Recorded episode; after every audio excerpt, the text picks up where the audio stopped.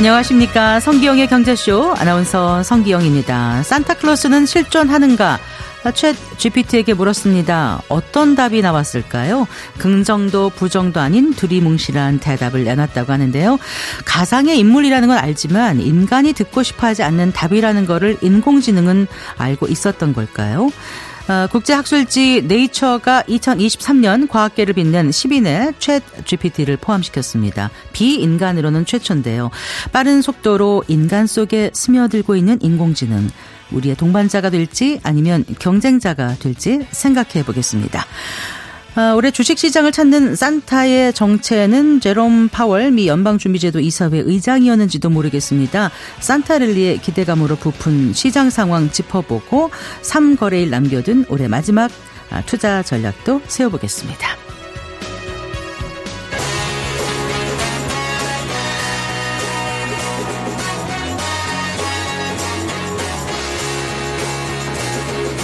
경제 시야를 넓혀드립니다. 투자의 지름길을 안내합니다. 돈 되는 정보를 발견하는 시간. KBS 1라디오 경제쇼.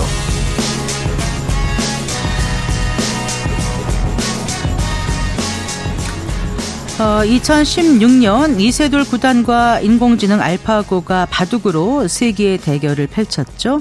어, 그보다 3년 앞선 2013년은 인공지능 AI와 사랑에 빠진 한 남자 이야기가 영화로 제작되기도 했습니다. 때로는 경쟁자가 되고 어쩌면 동반자가 될지도 모를 AI가 올해는 주목받는 과학계 인물로 선정됐습니다. 인간 대접까지 받게 된 AI. 언젠가는 인간을 뛰어넘는 순간도 올까요? 강정수 미디어스피어 AI 연구센터장과 이 얘기 나눠보겠습니다. 안녕하세요. 안녕하세요. 반갑습니다. 반갑습니다. 어, 인공지능 AI와 사랑에 빠진 한 남자의 이야기. 이게 10년 전에 제작됐더라고요. 네. 보니까. 저도 살짝 좀 봤던 기억은 나는데 이게 이제 AI라는 개념이 뭐 이렇게 대중화되기 좀 전이었던 거 아닌가요? 맞습니다. 그런 SF 소설들은 사실 뭐 1960년대, 70년대, 80년대 계속 이어져 왔었던 거고 그것도 하나의 SF 소설을 영화한 것이라고 볼 수가 있죠. 그래서 인공지능과 대화하면서 이런저런 이야기를 나누다가 점점 자신의 힘든 것들을 공감해주고 위로해주고 그러면서 사랑에 점점 빠지게 되고 네, 네 그랬던 영화죠. 네. 보셨던 거죠? 네, 봤습니다. 네. 물론 그래서 또 배, 배, 배신감도 느끼죠. 어. 자기만 사랑한 줄 알았더니 많았죠. 사랑하는 사람이 자기 말고도 많이 있었던 거기에 배신감을 느끼는 아, 뭐 이런 네. 장면도 있었죠. 사실 이제 채팅하다가 사랑에 빠지는 일은 뭐 왕왕 있을 수 있지 않습니까? 뭐 네. 말이 통하고 마음이 맞으면 그럴 수도 있는데 그런데 이제 인공지능이라는 것은 사실 이렇게 뭐 촉감으로 와닿는 거나 뭐 이런 건 아니잖아요. 네. 그런데 어, 글쎄요. AI 전문가로서 그 네. 당시에 네. 그 영화를 보셨을 때 네. 어떤 생각이 드셨어요? 뭐 저런 시대가 언젠가는 올 수 있겠다고는 했지만 당신의 뭐 자, 당시의 어떤 자연 언어 이 수준이라든지 인공지능 수준으로서는 감히 상상할 수 없었던 하나의 상상의 영역으로만 남아 있었던 건데 네. 이것이 이제 2023년 사실 현실화됐고요. 어 그리고 이제 한국 같은 경우에는 사실은 피부에 느끼시는 분들의 수가 절대적으로 적습니다. 왜냐하면 아직 통계가 공식 통계들이 이제 부분적으로 나오기 시작하고 있는데요. 한국에서 채 g p t 를 사용하는 하는 그런 이용률 자체가 세계적으로 볼 때 10위권 밖이에요. 네. 어, 그러니까 대단히 좀 낮고, 그러니까 관심들은 방송이나 미디어에서는 챗GPT라든지 인공지능에 대해서 많은 이야기를 하고 있지만 네. 실제로 사용하는 인구는 우리나라가 싱가포르보다도 훨씬 절대 인구 규모에서도 사용자 규모에서도 크게 뒤처지고 있습니다. 네. 이런 일들이 벌어지고 있는 것은 그러니까 실제 사용하는 이 이용자들이 적다라는 것은 아직까지 이렇게 쉽게 다가가고 있지 못하다라는 부분들을 말 표현하고 있는 거라고 보고 있습니다. 네. 그러니까 대화형 인공지능 서비스 서비스이다. 음. 챗 GPT, 챗 GPT 계속 얘기를 하는데 막상 이거를 실제로 그 해본 경험, 네. 그러니까 어떻게인가 어떤 형태든 간에 네. 시험적으로라도 해본 분들이 많지 않으신 것 같은데 이게 제가 좀 나이가 있어서 제 주변 사람들이 그래서 그럴까요? 아니면 어떻습니까? 연령대로 좀 차이가 뭐 있다고 연령대로 느껴지세요? 연령대로 그런 공식적인 아직 한국의 통계는 좀 없는 편이지만 네네. 아무래도 젊은 어 인구들이 좀 많이 사용하는 편인데 근데 부담스러운 것은 우선은 비용이 많이 든다라는 거죠. 어. 한 달에 한 20달러 이상 20달러가 드는데요. 네. 뭐 넷플릭스보다 비싼 거잖아요. 그러니까 네. 우선 경제적 부담이 되는 것이 가장 크게 네, 작용을 하고 있다고 볼 수가 있습니다. 아. 네.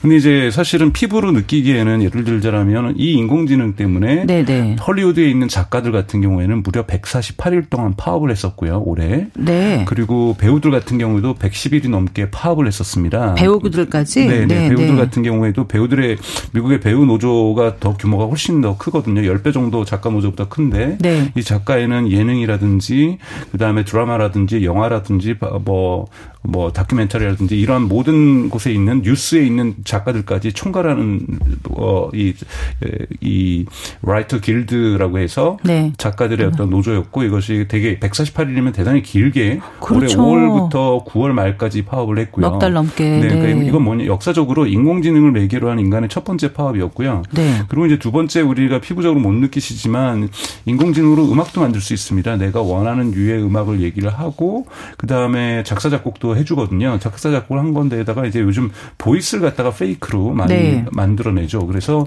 여기다 위켄드라든지 드라, 드레이크라는 목, 유명한 힙합 가수들의 이 노래를 올해 4월에 입힌 거예요. 네. 그래서 이거를 틱톡이나 유튜브에 올렸더니 사람들이 어 진짜 신곡 나온 줄 알고 막 그런 거죠. 네. 근데 저작권자가 항의를 하니까 삭제를 하긴 했지만 이미 네. 곡사본이 많이 올라가고 하니까 네. 이런 문제가 어떻게 진화되냐면 스포티파이라고 어, 멜론과 같은 서비스가 있는데 글로벌 stream 음악 스트리밍 서비스 중에 1위 업체죠. 네. 거기서 5월달에 뭐라 그랬냐면 이렇게 인공지능이 나에서 올린 음악들을 갖다가 우리가 이번 달에만 tens of thousands 수만 곡을 지웠다라고 얘기를 하고 있어요. 삭제했다. 삭제했다. 아, 지웠다. 어, 삭제했다라고 네. 얘기를 하고 있거든요. 5월 달에 이미 5월 달에 수만 곡을 삭제했고 9월 달에 급기야 유튜브에서 예. 유니버설 뮤직에다가 제안을 합니다. 도저히 삭제 못 하겠다 다. 아. 그러니 그것을 우리가 어, 발견을 해서 네. 어, 인공지능으로 만들고 가짜 목소리 그러니까 배우들의 그러니까 아티스트의 목소리가 있다라고 하면 실제로 그 아티스트가 부르지 않았음에도 불구하고 그 노래가 있다라면 네. 거기에 어, 나오는 광고 수익을 너네들한테 돌려주겠다. 음. 그쪽에다 주지 않고 네. 그랬더니 유니버설 뮤직에서 9월 달에 합의를 합니다. 그렇게 하기로. 그러니까 이 정도로 어. 음악 영역에 있어서 그리고 헐리우드 스튜디오 영역에 있어서 영상을 만들거나 어떤 방송을 만드는 부분에 있어서 네. 실질적으로 인공지능이 우리에게 다가왔다라는 거죠. 그 어느 때보다도 실, 그러니까 이 실감할 수 있는 그런 거에 비해서 이제 한국 사회 같은 경우에는 이런 부분들이 크게 어떤 사회적인 여파를 아직 일으키고 있지. 못하다 보니까 네. 실감도가 좀 떨어진다고 볼 수가 있습니다. 그럼 작가협회, 배우협회는 뭘 주장하면서 파업을 했다는 거예요? 그러니까 우선은 첫 번째는 물론 이제 이 넷플릭스 중심으로 어, 이 영상 사업, 이 방송 사업이 재편되다 보니까 네. 어, 과거에는 드라마를 한 20편씩 만들고 그러니까 시리즈를 갖다가 20편씩 만들고 그랬거든요. 근데 미국 같은 경우에는 근데 이제 8편, 10편씩밖에 안 만드는 거예요. 네. 그러니까 이 편수가 줄어들다 보니까 출연 회당 이렇게 돈을 받다 보니까 작가들이라든지 조명이라든지 음향 하시는 분들의 실질 소득이 줄었어요. 네네. 그래서 네. 이제 한 작품이 히트가 나면은 거기에 대한 보상 체계를 조금 더 올려달라. 그러니까 음. 뭐 실질적인 급여 문제가 있었던 거고 1위 네. 문제고 두 번째는 인공지능을 쓰지 말라. 아. 왜냐하면 벌써 지금 어 헐리우드 스튜디오에서는 넷플릭스에 들어가거나 이런 데서 스튜디오에서는 어 예를 들면 1편과 2편을 구상하게 되면 3, 네. 4편에 대한 기본 아웃라인을 만들어 준다든지 네. 이런 것들을 인공지능이 하고 있고 어. 그리고 실제로 배우들 같은 경우에도 만약에 1부부터 8부까 8, 어, 8부작인 어떤 드라마가 있다면 1부부터 4부까지 찍다가 주연 네. 배우가 교통사고를 당했어요. 네. 그럼 5부부터 8부, 8부까지는 인공지능이 그, 장, 그 사람의 배역을 어, 담당을 합니다. 그래서 네. 실제로 네. 영상을 똑같이 배, 연기하는 것까지 어. 1부부터 4부까지를 연습을 해서 어, 나머지 부분을 아, 가져가는. 그게 가능한 거예요? 네, 그런 식으로 가능, 이렇게까지 이제 가능하고 또 하나는 감독이 특정 씬이 마음에 안 든다. 이거 네. 다시 재촬영하고 싶다. 네. 그럼 사실 이 비용이 엄청나거든요. 배우들 그렇죠. 다 와야죠. 뭐. 스케줄 잡기도 어, 어렵고 비용도 어마어마하고. 네네. 그런데 이거는 그럼 어떤 부분이 마음에 안 드냐? 이 부분만 고치면 되냐? 그럼 그 부분만 인공지능이 고쳐주는. 이런 것들이 이미 헐리우드 스튜디오에서 작동을 하고 있기 때문에 이것이 과거의 먼 미래의 문제가 아니라 아, 놀라운 어떠한 답변을 하면 놀라운 기능이 있다가 아니라 실질적인 산업에 미치는 영향들이 이미 우리 곁에 와 있다라고 말씀을 드리고 싶습니다. 그럼 강정주 센터장님하고 저하고 방송을 했는데 뭐가 잘못 나갔어요. 네. 그럼 나중에 저희 프로듀서가 네. 그 부분만 딱 이제 인공지능 채 GPT를 해가지고 네. 수정할 수 있다는 네, 네. 거잖아요. 벌써 예를 아, 네. 예. 굉장히 편리하지만 네. 이게 갖는 어떤 게 올지 이런 게 막연한 두려움 이런 게 벌써부터 그렇죠. 들어오네요. 공포감이 있는 거죠. 네. 특히들 배우들 같은 경우에는 예. 자신들의 그 수요가 줄어들 수 있다. 이렇게 음. 되면 왜냐하면 디지털 human이라든지 뭐 실질적으로 제임스 딘도 살려냈고 네. 이번에 비틀즈의 음악 같은 경우에서도 대단히 그 과거에 카세트 테이프에 녹음돼 있었던 그리고 이미 손상된 그 카세트 테이프를 살려내서 네. 그 존 레논의 곡을 이번에 살려냈잖아요. 네. 그러니까 이런 일들도 이거는 사실 어, 인공지능에게는 너무 어렵지도 않은 일이고요. 그러니까 이런 부분들이 이제 저희 일상 속으로 다가오는 거고 또 심지어는 11월 달에 있었던 아르헨티나 선거 같은 경우에는 네. 뉴욕 타임즈에서는 첫 번째 인공지능 선거라고 얘기를 하고 있어요. 어, 현장에 붙는 포스트라든지 또는 SNS에서 유통되고 있는 많은 그러- 이러한 그런 이- 보통 흔히 홍보물들이 네. 거의 100% 인공지능에 의해서 만들어지는 이런 부분들이 이 지금 현재 다가와 있고 네. 미국 아마 대통령 선거 내년에 있을 대통령 선거도 아마 중요한 인공지능 선거의 분기점이 될 거라고 전문가들은 예측을 하고 있습니다. 네, 정말 엄청난 속도로 진화하는 지금 챗 GPT 뭐 등장 이후에 어떤 게 가장 많이 바뀌었다고 생각하세요? 우선은 이제 멀티 모달이라는 기능, 그러니까 챗GPT가 작년 11월에 나오고 11월 30일 날 나오고 나서 이제 봄에 이제 4.0으로 업그레이드가 됐죠. 처음에 나왔을 때 우리가 놀랐던 것은 3.5였거든요. 네. 그러니까 4.0이 나왔고 그 다음에 이제 나왔던 것이 이제 가을에 멀티 모달이라는 것이 나왔어요. 그건 또 뭐예요? 멀티 모달이라는 것은 이제 어 제가 말을 해도 말로 답변을 할 수도 있고요. 제가 사진 이미지를 보내 주면은 그 네. 이미지를 해석해서 저한테 얘기해 줄 수도 있고요.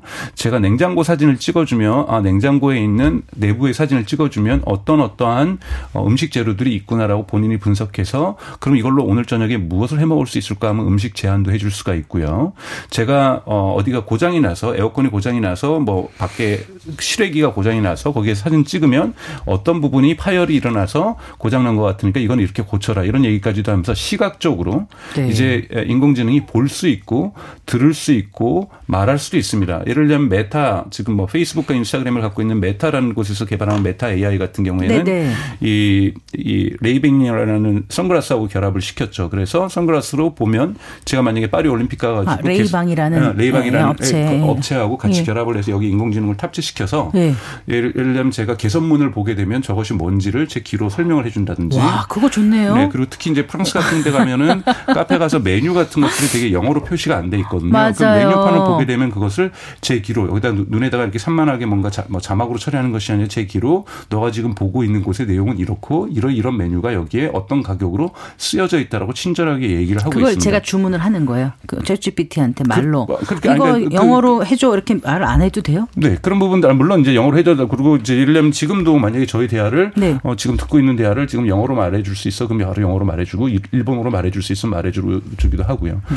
그러니까 심지어 또, 어, 미드낫이라고 한국에 BTS가 소속된 화이브라는 화이브. 그 제가 예 소속된 미드낫이라는 배우 어, 가수가 있어요. 그러니까 어 근데 뭐 과거에는 한국말이었던 한국 이름을 썼었는데 미드낫이라는 이름을 바꿨더라고요. 남자 싱어 싱어송라이터인데 네. 그러니까 시- 어, 이, 이 사람이 요번에 5월달에 6월달이죠. 6월달에 신곡을 발표했어요. 신곡을 발표했는데 본인은 한국어로만 노래 불렀는데 네. 유튜브에 보시면 일본어, 어, 베트남어, 중국어, 스페인어, 영어로 네. 이것이 자막 처리된 것이 아니라 그 사람 목소리가 똑같이 네. 그 사람이 영어로 노래를 부르고 네. 그 사람이 스- 스페인어로 부르고 그 사람이 일본어로 노래 부르는 것들이 퍼지는 6개국어로 거예요? 예 영상으로 제작이 돼서 유통이 됐습니다. 그 제작은 하이브에서 한 건 아니고. 하이브에서 한 겁니다. 아, 했어요. 아, 하이브에서 네, 인공지능을 네. 이용해서요. 아, 인공지능을 네, 이용해서. 그러니까 이- 그 정도 수준까지 저희에게 일상적으로 이미 많이 와 있습니다. 와 있는데 어 음. 근데 아직까지 궁금한 게요. 네. 한국어를 불렀는데 네. 영어와 일본어 이런 건 입 모양이 좀 다른데 입 모양 배우가 그것까지도 바꿨습니다.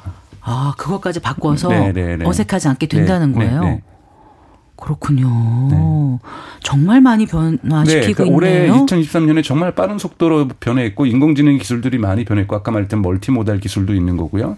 또 이제 GPT-S라는 것도 이제 11월에 선보였죠. GPT가 있으면 GPT-S라는 건 뭐냐면 어 예를 들자라면 어 뭐 EBS에 그래도 경쟁자 방송사일 수도 있지만 그래도 공영 방송사니까 EBS의 명이라는 프로그램이 있습니다. 네네. 명이라는 프로그램을 갖다가 어 이 영상을 갖다가 어 GPT에게 주면 네.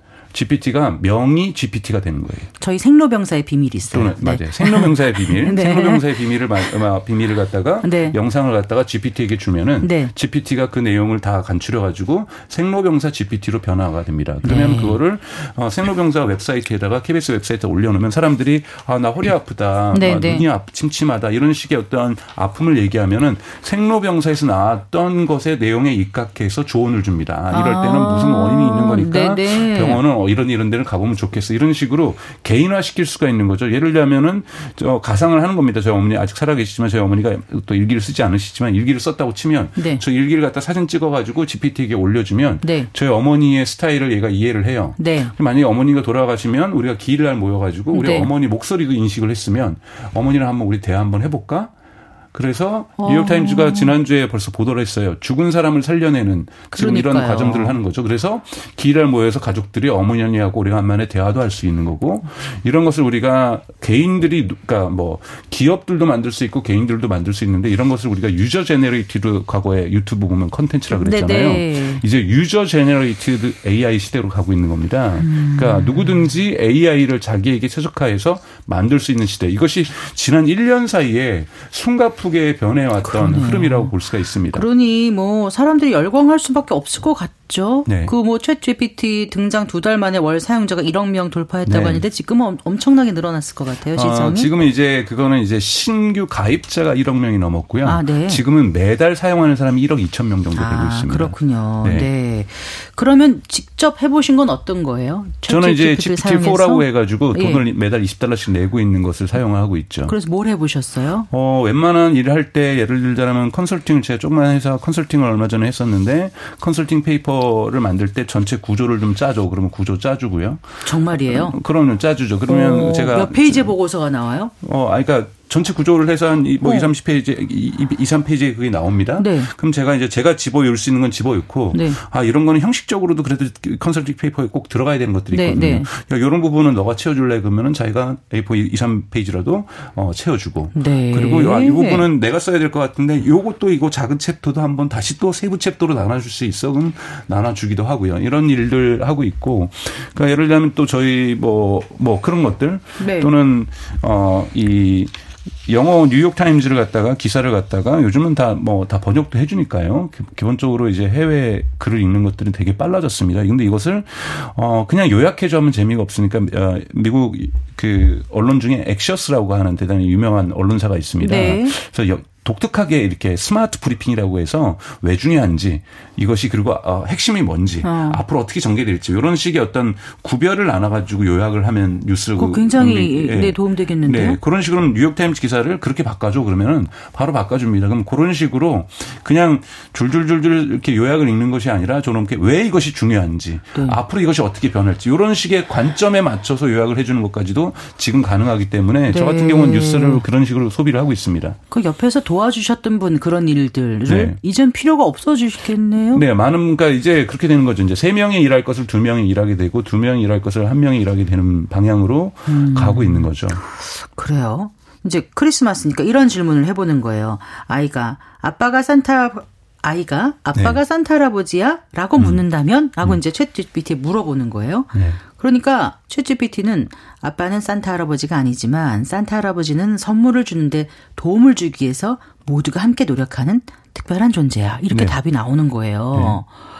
이 대답은 정말 놀랍지 않습니까? 저 같으면 아빠가 산타 할아버지야 그러면 어 뭐라고 대답할까 고민하는데 사람보다 훨씬 더 그 어, 측면이- 마음을 알아서 이렇게 해줄 수 있을까? 네. 이 역량이라는 게 우리의 생각을 너- 뛰어넘은 것 같아요. 네네. 근데 이미 그런 것들은 지금 미국 같은 경우에 워싱턴 포스트가 이제 보도를 하고 있는데요. 이미 이제 인공지능이 이제 어디까지 들어왔냐면 가장 요즘 많이 쓰이고 있는 것이 데이트입니다. 그러니까 dating 앱. 네, 네. 사실 그러니까 뭐 틴더라든지 미국이라든지 뭐 한국도 뭐 dating 앱을 쓰시는 분들이 많지만 이 팬데믹 기간 동안 코로나 COVID 기간 동안 전 세계적으로 폭발적으로 증가했던 것이 이 dating 앱이거든요. 네. 사람들이 직접 못 만나다 보니까 그러니까요.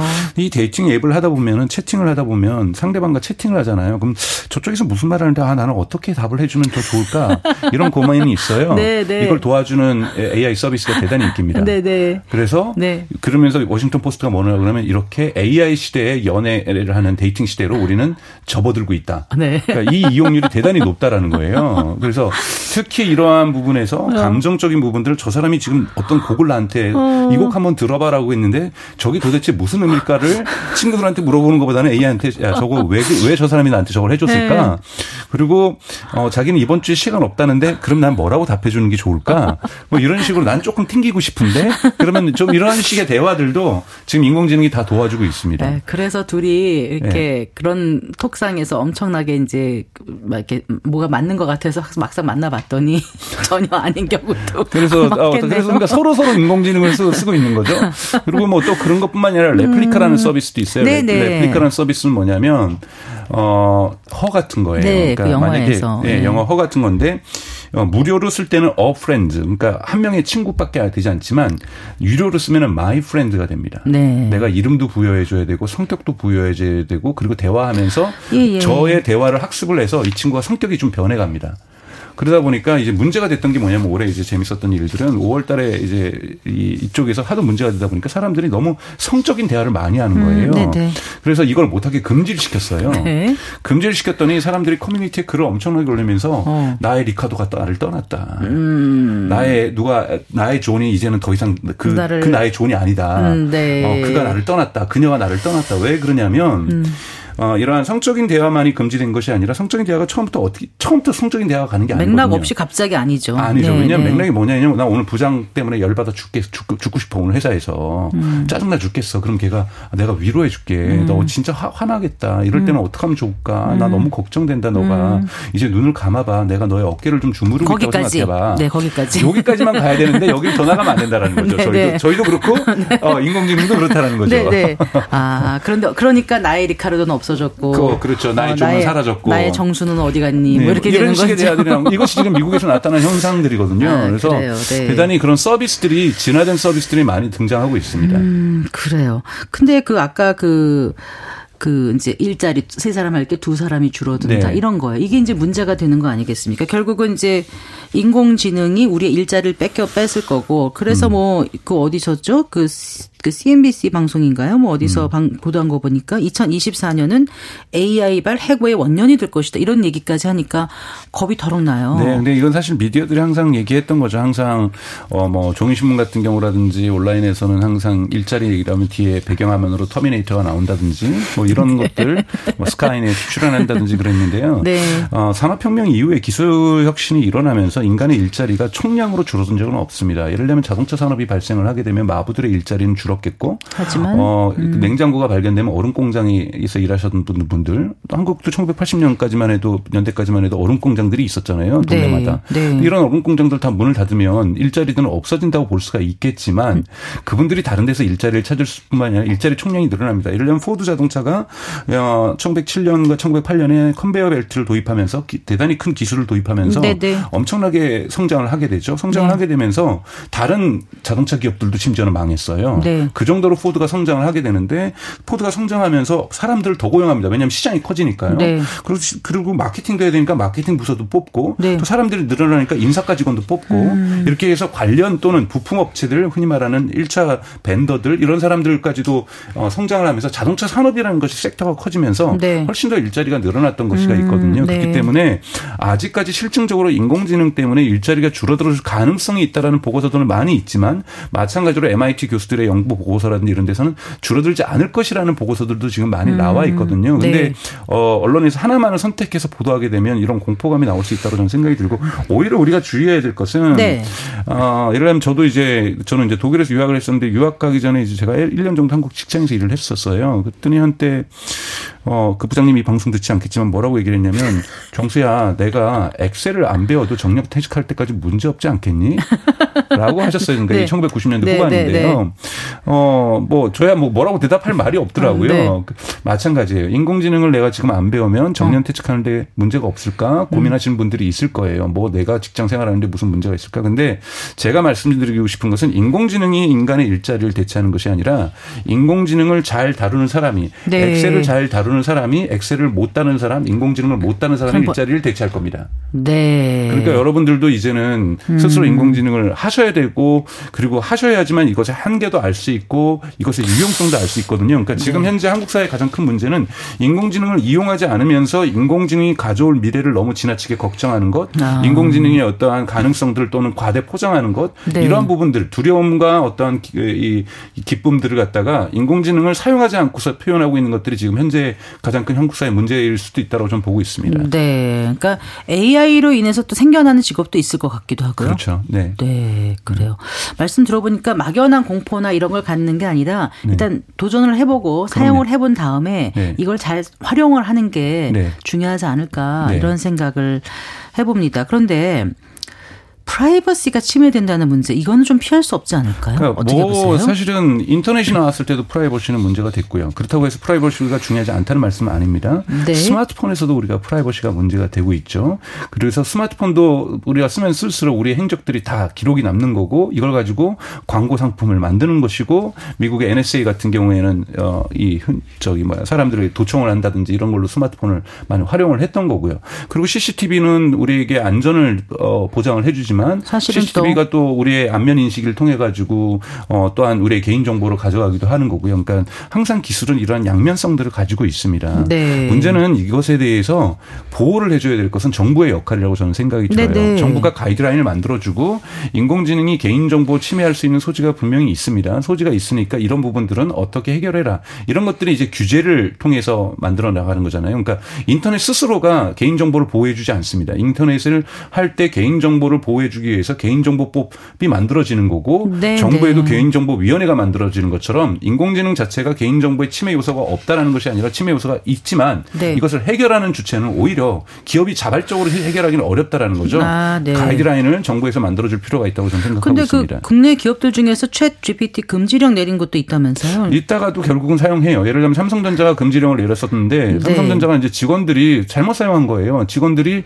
어, 삼성전자의 대단히 중요한 노하우를 거기다 올리면서 이거를 개선해 줘 이렇게 얘기를 한 거예요. 네. 그러면 삼성전자는 막을 수밖에 없죠. 근데 삼성전자도 가우스라는 인공지능을 최근에 만들었습니다. 그러니까 네. 인공지능을 만들어서 이것을 어, 어 저기 스마트폰에다가 집어 넣겠다. 이것이 이제 내년도에 삼성전자의 계획이 계획이거든요. 네, 네, 네. 그러니까 이런 식으로 기업들도 처음에 주춤하는 거죠. 처음에 음. 어떻게 써야 될지에 대한 직원들에 대한 교육 없이 네. 자 한번 써봐라고 했다가 이런 일들 당하는 거거든요. 이렇게 당하면서 한국뿐만 아니라 많은 나라 많은 나라에 있는 기업들이 직원들이 쓸 때 가이드라인을 제시해 줍니다. 이러이러한 얘기는 절대 쓰면 안 된다. 음. 이러이러한 얘기들은 기업의 이야기들을 쓰면 안 된다. 너의 업무 확실하게 정해줘야 된다는 네. 거죠. 네네네. 그래서 또는 이를려면은 로펌이라든지 기업들도 요즘은 어 그런 AI 엔지니어들을 이제 JP 모건도 그렇고 뭐 이런 은행들도 그렇고 네. 고용을 엄청난 규모로 합니다. 그들이 예를 들자라면 어 업로드를 합니다. 네. 업로드를 해서 그들이 이제 회사의 기밀이나 이런 것은 다 지우고 업로드를 한다든지 이런 식의 전문가들이 함께 결합을 해야지 네. 마구잡이로 이렇게 쓰다 보니까 이러한 일들이 발생했었다고 보고 있고 이것도 하나의 과거 얘기라고 볼 수 있습니다. 음, 네. 그러니까 우리가 어떻게 잘 활용할 수 있을까 음. 또 필요한 부분은 통제력을 발휘하면 살수 있을까 이런 거에 대한 좀 고민을 할 필요가 있다는 생각이 들었고요. 네. 말씀 들어보니까 일단 AI의 인류 지배를 저지하자는 비관론자 그리고 AI는 통제 가능하니 더 열심히 개발하자는 낙관론자 뭐 누가 맞다 틀리다 이렇게 논하는 거는 조금 이제는 아닌 것 같다는 생각도 좀 들고 네. 잘 활용하는 방법을 찾아야 할 텐데 이제 본격적인 AI 시대가 어, 곧 내년 네, 2024년부터 펼쳐 지지 않겠습니까?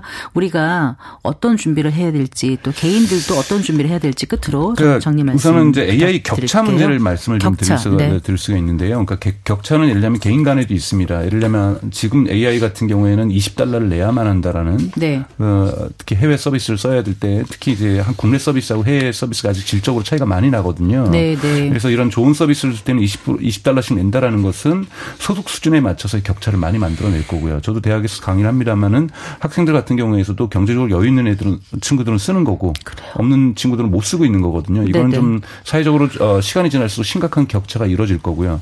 또 하나는 이제 국가 간의 격차라고 볼 수가 있습니다. 예를 들자면 미국 같은 경우 는 2012년에서 2021년까지 네. AI와 관련된 스타트업에 투자했던 돈과 2023년 어 1월부터 3월까지 투자했던 돈하고 같아요. 10년 아. 동안 투자했던 돈이 단 3개월 어, 단 3개월 만에 쓰여질 정도로 막대한 돈이 들어가고 있는데 한국은 또 그렇지 못한 부분들이 좀 존재하고 있고요. 네. 그리고 한국도 뭐 네이버라든지 카카오라든지 삼성전자라든지 LG든지 이런 데서 뭐 KT, KT도 마찬가지고 한국 기업들도 열심히 인공지능을 만들고 있는데요. 어, 미국은 인공지능을 만들면 전 세계 사람들이 씁니다.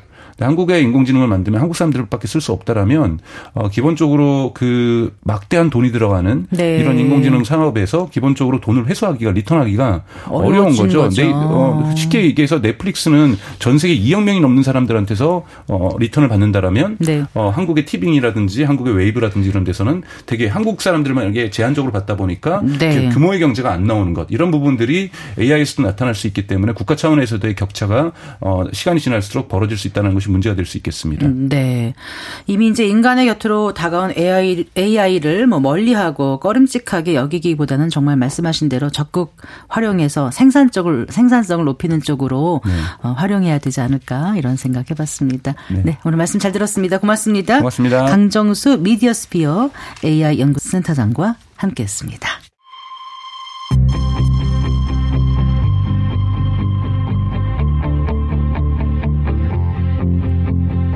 경제 전문가의 원포인트 레슨. 꼭 알아야 할 정보와 이슈를 알기 쉽게 풀어드립니다. 대한민국 경제 고수와 함께 투자의 맥을 짚는 KBS 일라디오 경제쇼. 진행의 성기영 아나운서입니다. 네, 올해 주식시장을 달군 베스트 이슈, 월스트 이슈 짚어보고 또 산타랠리의 기대감 이어가도 좋을지 예, 얘기 나눠보겠습니다. 이베스트 투자증권 염승환 이사 스튜디오에 모셨습니다. 반갑습니다. 네, 안녕하세요. 안녕하세요. 어, 작년 이맘때 이런 얘기 음, 하셨던 전문가 말이 기억납니다. 산타는 올해 안식년이라 쉰다. 작년에 푹 쉬었으니 올해는 좀 달랐나요? 어떻습니까? 아, 작년엔 진짜 안식년 쉬었습니다. 작년엔 정말 끔찍했고요. 산타 할아버지가 오시다가 갑자기 이제 뭐 아프셔가지고 돌아 야 저기 돌아가신 좀 느낌이 아, 좀 들었거든요. 돌아가셨다면 다이로 들어요. 아, 그건 아니고 예. 다시 집으로. 예. 근데 이제 올해는 진짜 네.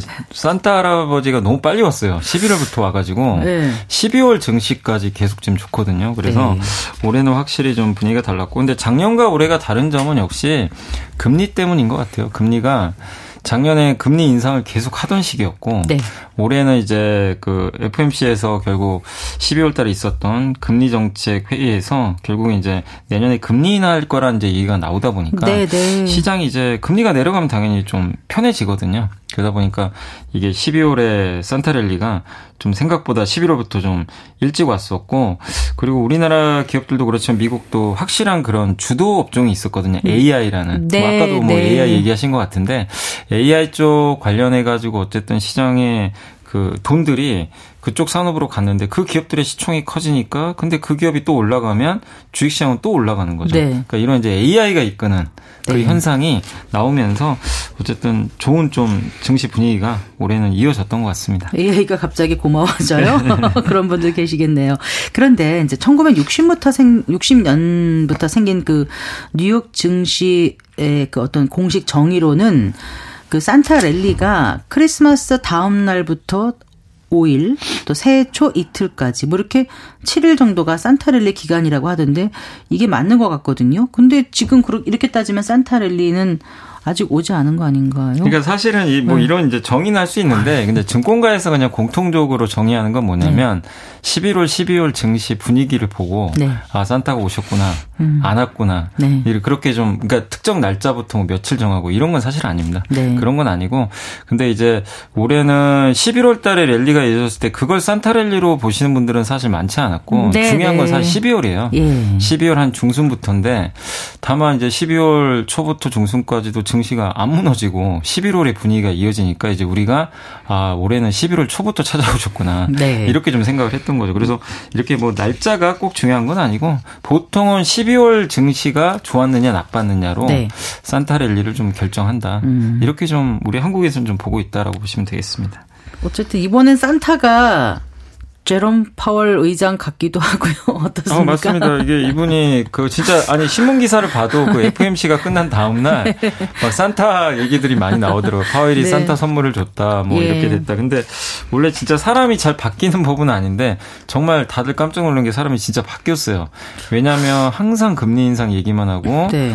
9월만 9월에도 사실 시장이요 금리 인하 기대감 좀 있었거든요. 아, 이젠 좀 말 바꾸겠지 네. 했는데 바로 그냥 아니나 다를까 금리 인하 꿈도 꾸지 말아라. 네. 단호하게 또 물러서지 않았거든요. 그리고 오히려 그 9월 달에 있었던 FMC에서는 점도표를 찍어 보니까 이제 연준위원들이 네. 점을 찍죠 금리에다. 네, 네, 네. 올해 한번더 올리는 걸로 나와 버린 거예요. 그러다 보니까 음. 시장이 놀래서 그때 9월부터 10월까지 이제 급락장이 나왔거든요. 네. 근데 이제 결국 이번에는 점도표도 그렇지만 연준 의장 스스로가 이제 논의 중이다라고 좀 언급을 사실 좀 했기 때문에 확실히 사람이 좀 바뀌었고 근데 이렇게 바뀐 배경은 결국 연준 의장도 여유가 생긴 것 같아요. 미국 경제 생각보다 괜찮은데 물가가 많이 낮아졌어요. 그러니까 이제 이 연준 의장 입장에서는 연준 의장의 목표는 뭐냐면요. 물가를 안정시키고 네. 고용이 안정되면 돼요. 이두 네, 마리 토끼 네. 잡으면 되는데 본인이 봤을 땐 일단 잡은 것 같아요. 지금 상황에서. 네. 그러다 보니까 여유가 생겨서 조금 뭐 이 산타 선물을 좀 주기 위해서 약간 좀 더 긍정적인 멘트를 하지 않았나라는 음. 좀 생각은 하고 있습니다. 파월 의장이 16대 연방준비제도 의장이고 2018년 2월부터 했는데 네. 지금까지 중에서 가장 연말에 분위기 좋게 해준 게 이번 올해인 예, 것 같아요. 올해인 것 같아요. 그동안 사실 분명히 좋은 쪽으로 얘기해도 될 거를 굉장히 또 이게 애써 안 좋게 얘기하는 경우들도 있었는데 네, 확실히 네. 이번엔 좀 사람이 바뀐 것 같습니다. 음, 네. 시장이 바뀌었으니까 그렇게 하지 했겠죠. 네, 맞습니다. 네, 네. 자, 어쨌거나 파월이 쏘아올린 산타랠리의 기대감이 높아진 이제 2023년 주식 시장 이제 좀 마감 정리를 좀 해볼 때잖아요. 네. 이때쯤 되면 이제 어떤 이슈가 좋았는지, 뭐 어떤 이슈가 나빴는지 뭐 이런 얘기를 좀 나눠보게 되는데 베스트 월스트 이렇게 세 가지씩 좀 나눠볼까? 일단 베스트 세 가지는 뭘 꼽으시겠습니까? 일단 이사님. 이제 뭐 그냥 떠올랐던 게 그거예요. 첫 번째는 사실 올해 증시 걱정하는 분들이 되게 많았거든요. 금리도 높고 하니까 네. 보통 금리 높으면 주식시장 오르는 거는 사실 이렇게 잘 맞지는 않는데 어쨌든 이렇게 고금리에도 주식시장이 특히 미국 다우지수는 사상 최대 그러니까, 상, 그러니까 사상 최고치를 경신해 버렸죠. 네. 그러니까 그 정도로 이 고금리에도 주식시장이 좀 상승했던 게 어쨌든 좀그 많은 분들이 예상한 거랑 좀 반대로 가긴 했지만 그래도 뭐 투자하신 분들 입장에서는 굉장히 좀 기분 좋았던 모습이 아닌가 이렇게 좀 보여지고 네. 그다음 두 번째는 역시 아까 AI 말씀드렸지만 신산업이 탄생했다는 거. 네, 그러니까 네. AI가 옛날에는 그냥 알파고 옛날에 바둑 뒀을 때 그때 이세돌 구단을 이겼잖아요 알파고가 이제 그때만 해도 AI가 활용도가 사실 좀 없었죠. 이거 가지고 우리가 뭐 당장 어떻게 쓴다는 거지. 근데 챗 GPT가 나오면서 진짜 인간과 대화하는 그런 형식으로 가게 되면서 네. 실제 엔비디아는 회사가 그 효과로 어마 어마한 돈을 벌기 시작하니까 맞아요. 시장이 흥분을 했죠. 네. 그래서 그냥 공간과학 소설이 아니라 현실로 오니까 시장이 거기에 정말 높은 점수를 주면서 AI가 이끄는 그런 상승장이 나왔고 또 한 가지가 로봇도 좀 먼 얘기 같았는데 올해 네. 우리나라 시장에서 로봇주들이 굉장히 뜨거웠던 게 삼성전자가 1월부터 그 레인보우 로보틱스라는 중소형 네, 로봇사를 네. 지분 인수를 해버렸어요. 네. 그러니까 삼성의 그 의지대로 로봇 사업들이 좀 되다 보니까 여기에 대한 이제 사람들의 평가도 달라졌죠. 아 로봇 사업 돈도 못 벌고 아직은 뭔 얘기 같은데, 어 삼성이 투자를 했네. 근데 실제로 그런 성과들이 나오면서 로봇주도 좋았고 또 올해 가장 큰 이슈 중에 또 하나가 그 비만 치료제 또 아니었나 음, 이런 네. 생각이 듭니다. 그래서 아마 네. 아시겠지만 노보노디스크라는 이제 덴마크 회사가 네, 네, 덴마크의 경제를 다 먹여 살린다 할 정도로 외화벌이를 많이 했다고 하더라고요. 근데 비만 치료제도 결국엔 굉장히 좀 쇼킹했죠. 예. 그래서 이게 새로운 치료제로 등극했는데 비만 치료제로 끝나는 게 아니라 뭐 심혈관 질환이라든가 다른 질병에도 효과가 있다고 하니까 네, 네. 굉장히 그 새로운 또 바이오 시장에 대해서도 다시 한번 좀 성장할 수 있는 그런 그 계기를 또 만들어줬던 것 같아요. 그래서 이런 새로운 우리가 과거에 좀 어쨌든 현실화되지 못했던 이런 산업들이 새로 탄생했다는 거. 이게 또 올해 좀 베스트 키워드고 네. 마지막으로는 역시 올해 그래 주식 시장이 좀 올라갔던 저는 가장 큰 배경은 이거라고 보거든요. 디스인플레이션. 그러니까 네. 물가가 꺾인 거죠. 네. 그래서 많은 분들이 물가 걱정을 사실 올해도 했지만 가장 결정타는 유가 급락이었던 것 같아요. 네, 유가가 네. 생각보다 많이 빠졌죠. 그때 그렇죠. 전쟁 났을 때 100달러 갈 줄 알았더니 네. 70달러도 70달러 꽤 예, 여기까지 좀 내려왔으니까 이건 예. 정말 경제로는 다행인 일인데 네. 어쨌든 이 물가가 전체적으로 다 꺾였습니다. 우리나라도 그렇고 미국도 뭐 주거비, 고용 지표 뭐 이런 것들이 물가가 전반적으로 다 둔화되고 있어서 이 부분이 결국엔 금리 인상을 끝내는 역할을 했잖아요, 사실. 네, 네. 그래서 디스인플레이션도 베스트가 아니었나라고 음, 말씀드리고 그 싶습니다. 그 홍해의 지정학적인 불안에도 유가는 크게 뭐큰 어, 변동은 없는, 음, 없는 거예요. 네. 네. 자, 베스트 3를 뽑아봤어요. 자, 그럼 worst 3. 뭘까요? 네, worst 3는 이제 가장 좀 충격적이었던 사건은 그 주가 조작 사건. 네, 흔히 뭐 라더견 사태로도 좀 불리긴 하는데 네네. 네. 아마 아시겠지만 그때 이제 뭐 통정매매라 그래요. 네, 네. 통정매매라 해가지고 이제 거기 이제 뭐 주가 조작을 했던 이제 사람들이 결국엔 계좌를 다 받아가지고 네. 자기네들끼리 사고 판 거죠. 네. 네. 그러면서 이제 주가를 조작했는데 그걸 아무도 몰랐다는 것도 참 예, 놀라고 네. 그 기업들이 다 또 괜찮은 기업들이에요. 사실은 이렇게 뜯어보면 네. 뭐 이렇게 부실한 기업들도 아닌데 어쨌든 그 기업들의 주가가 지난 한 2, 3년간 어마어마한 상승을 보였는데 네, 네. 어쨌든 그게 이제 밝혀지면서 정말 충격을 많이 받았죠. 당시에 그래서 시장도 급락을 하고 그래서 뭐 네. 나흘 만에 그 해당 종목이 8개인가 막 그랬을 때만 무던기 하한가 네, 하면서 네, 하한가 가서 시총이 뭐 8조 원 증발했다 그런 기사까지 있었거든요. 네. 그래서 여기에 뭐 이 작전 세력들한테 돈을 줬던 그 투자자분들 네, 있잖아요. 이제 그분들은 어마어마한 빚을 지게 됐죠, 사실은. 그때 그 차액 결제 거래를 이용해서 CFD라 그래서 이제 음. 그 시세 조정을 네. 했다는 거잖아요. 네. 그래서 그게 좀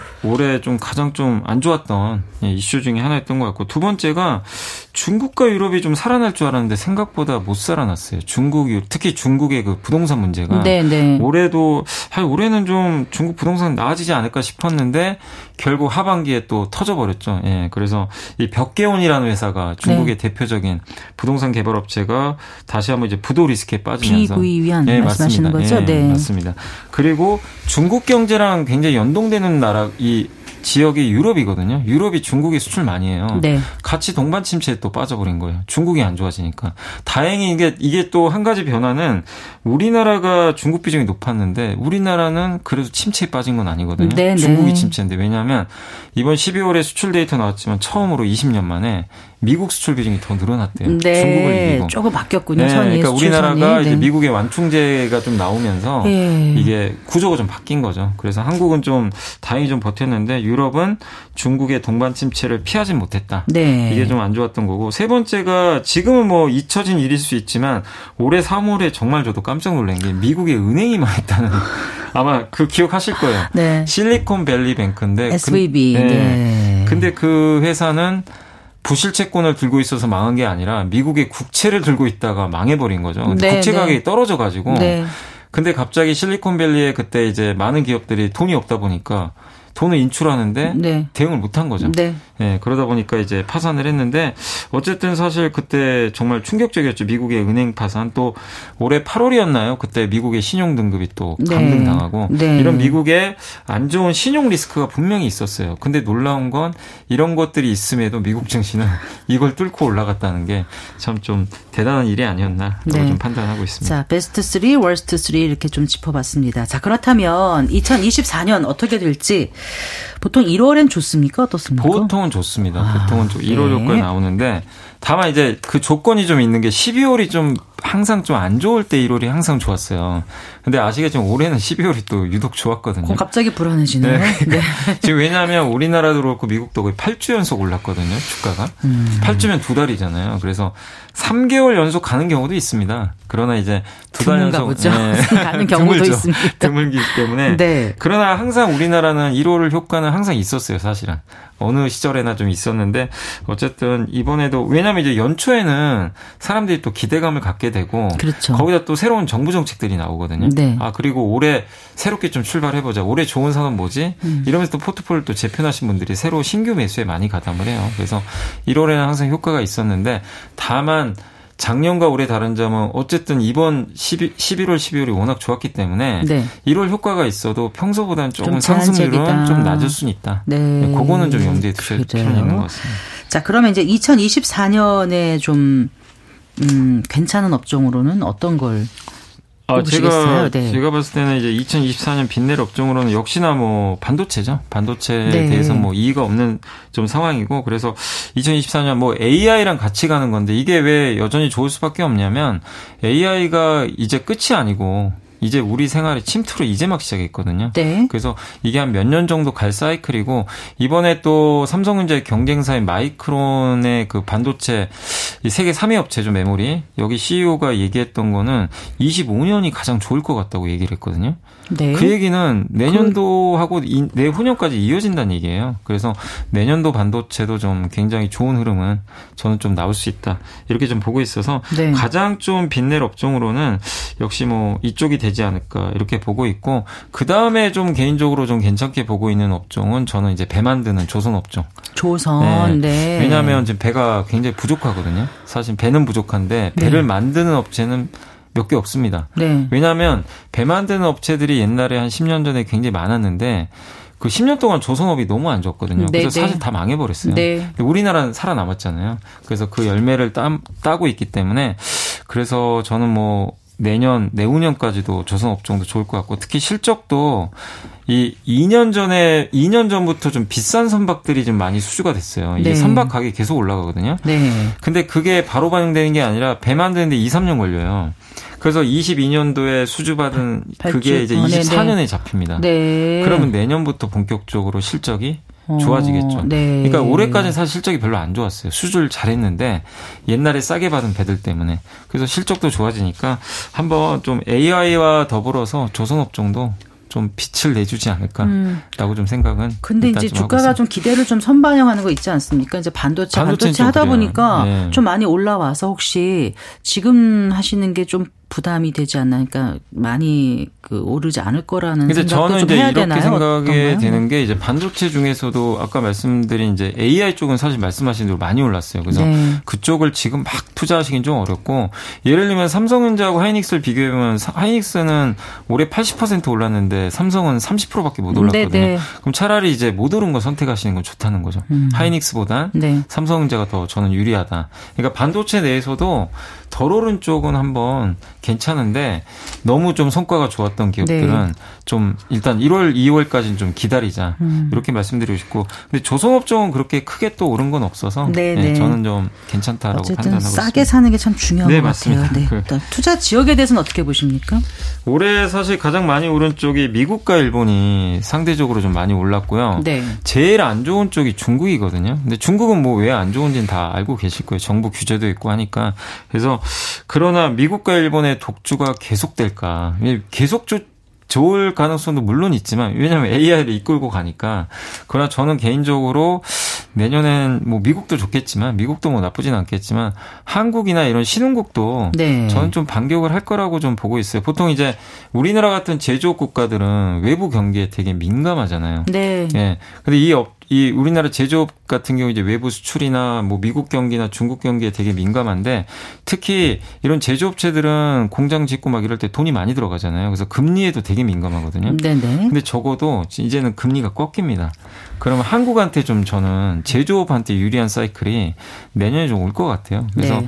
뭐 중국은 솔직히 저도 참 이게 중국이 좀 살아났으면 좋겠어요. 솔직히 우리나라에 그러면 플러스가 되니까 중국을 예측하기는 어렵지만 올해보다는 좀 나을 것 같고 네. 거기다 한국의 수출도 좋아지고 제조 금리 낮아지고 하니까 그런 부분에선 뭐 미국 못지않게 내년에 좀 한국도 좀 분발하지 않을까 라고 좀 일단 생각은 네. 좀 하고 있습니다. 네, 기대에 찬 이제 새해를 시작을 해야 되겠습니다만 그래도 좀 투자에는 신중에 신중을 기해야 되지 않겠습니까? 어떤 걸 좀 주의하면 될지요? 2024년이요? 아, 일단은 이제 미국이 지금 일단 시나리오 상으로는 미국 경제가 올해보단 조금 둔화돼요. 둔화되는데 이제 소프트 랜딩이라서 천천히 가라앉는 거 있잖아요.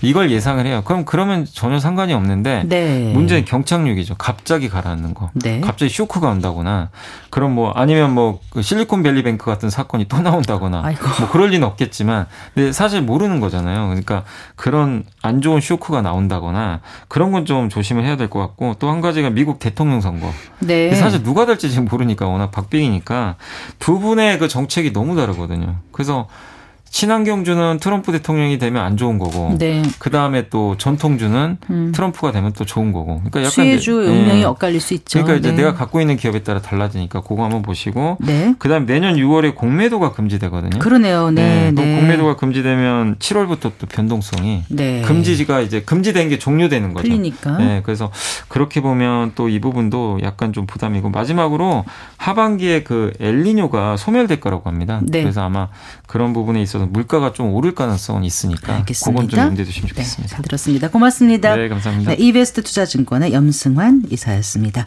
성기영의 경제쇼 오늘 순서 여기서 인사드릴게요. 저는 아나운서 성기영이었습니다. 고맙습니다.